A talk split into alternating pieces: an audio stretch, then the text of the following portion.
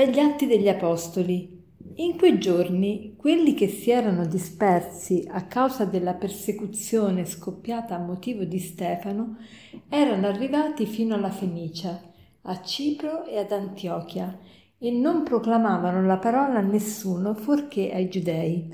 Ma alcuni di loro, gente di Cipro e di Cirene, giunti ad Antiochia, cominciarono a parlare anche ai greci, annunciando che Gesù è il Signore. E la mano del Signore era con loro, e così un gran numero credette e si convertì al Signore. Questa notizia giunse agli orecchi della Chiesa di Gerusalemme e mandarono Barnaba ad Antiochia.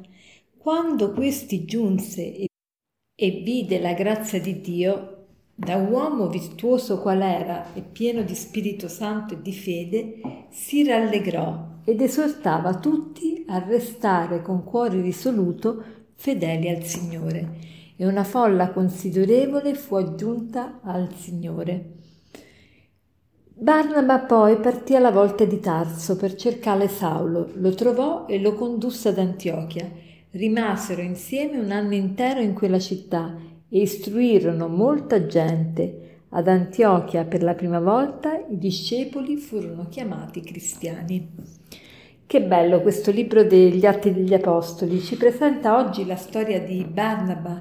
E Barnaba era, non era uno dei dodici, ma è stato un accompagnatore sempre di Paolo e anzi è stato quello che ha lanciato Paolo perché, se ci ricordiamo bene, Paolo era un persecutore dei cristiani e quindi nessuno gli dava credito, tutti avevano paura di questo Paolo, di questo Saulo.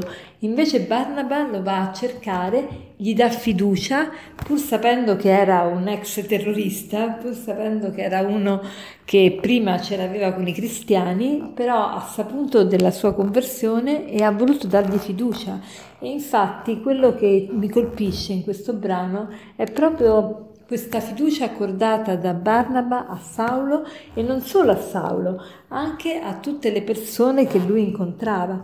E allora domandiamoci, ma io nella mia vita, eh, quando conosco qualcuno, sono sempre un po' sospettoso, sono sempre un po' tutto sulle mie, eh, sono diffidente, oppure cerco di dare fiducia alle persone e cerco, non da sprovveduto, però eh, appunto cercando di valorizzare le persone che il Signore mi mette sul cammino e non sempre vedere le cose negative e le, diciamo, le pecche di, di ciascuno o ricordarmi soltanto del loro passato.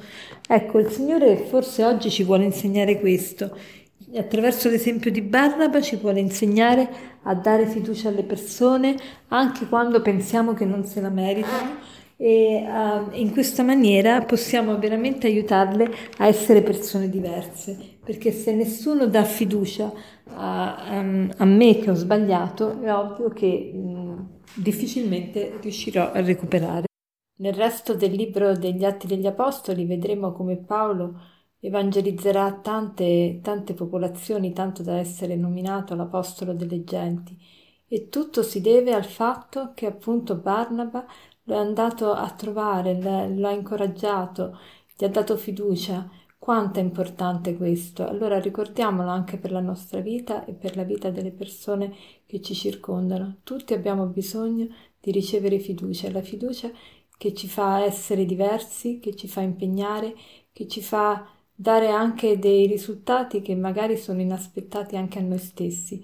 Saulo diventa il San Paolo, l'apostolo delle genti per eccellenza, coraggioso, uomo che dà tutto per Cristo. Le, le parole di San Paolo nelle sue lettere sono veramente sublimi.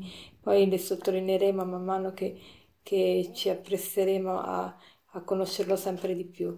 Comunque, eh, oggi per concludere vorrei citarvi questo aforisma che, che parla appunto della, de, di quanto è importante dare la fiducia. L'incoraggiamento è come l'acqua per l'anima, fa crescere ogni cosa. Buona giornata.